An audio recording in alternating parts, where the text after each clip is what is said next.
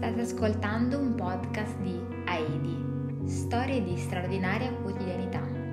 Episodio 6.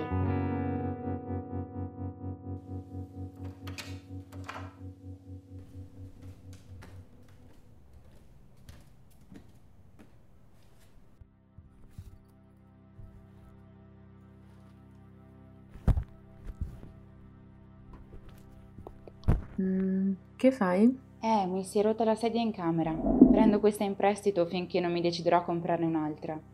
sì. Allora mi sa che fai prima a costruirtela da sola. Perché dici così, scusa? Che cosa vorresti insinuare?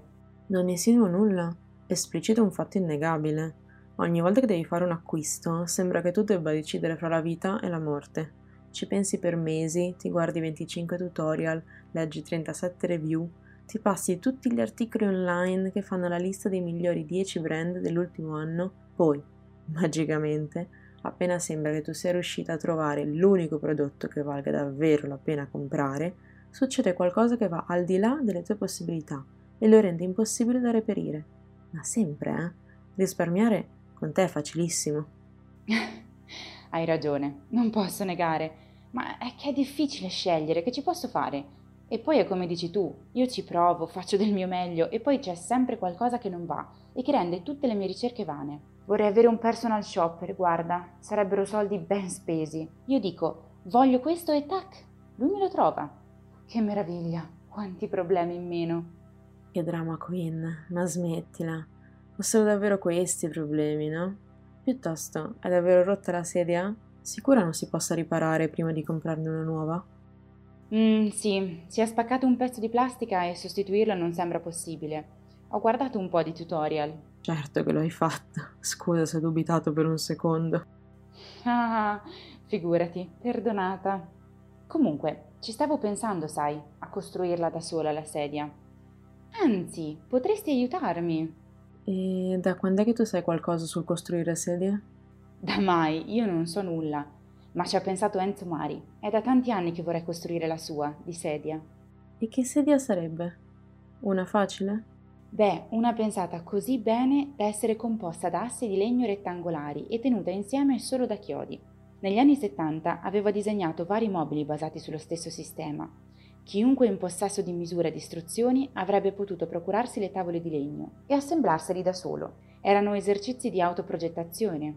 Un po' come Ikea? Sì, nella pratica sì, ma la teoria è completamente diversa. Ikea lo fa per abbassare i costi, perché la mission dell'azienda è creare mobili che chiunque si possa permettere. Mari invece lo ha fatto perché credeva che il design potesse e dovesse creare conoscenza. Il fatto che io, persona X, prenda chiodo e martello, ma il giusto chiodo e il giusto martello, tanto per cominciare, e dedichi tempo a capire dove sia il giusto punto per piantare quel giusto chiodo, beh, Già solo quell'azione mi darà strumenti pratici in più che mi consentiranno di guardare una sedia in maniera diversa, da quel momento in poi. Perché sono passata da semplice fruitore ad assemblatore.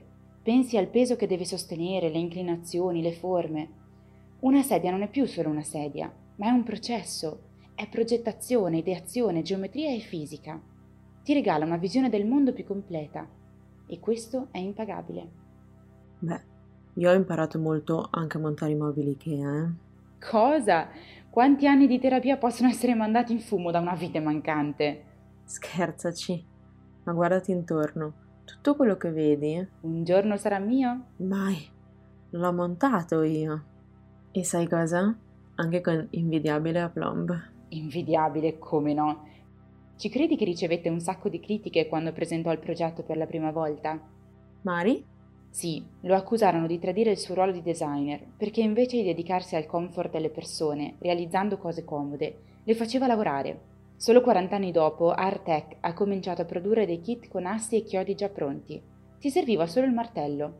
E l'hanno fatto unicamente per il progetto della sedia, la sedia numero uno. Però tutti gli altri design sono pubblicati in autoprogettazione.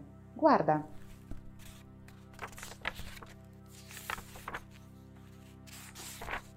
Bellissima la sedia numero uno. Beh, sì, non è questo il punto, ma sì, è bellissima. È stata disegnata però per essere vicino all'archetipo di sedia.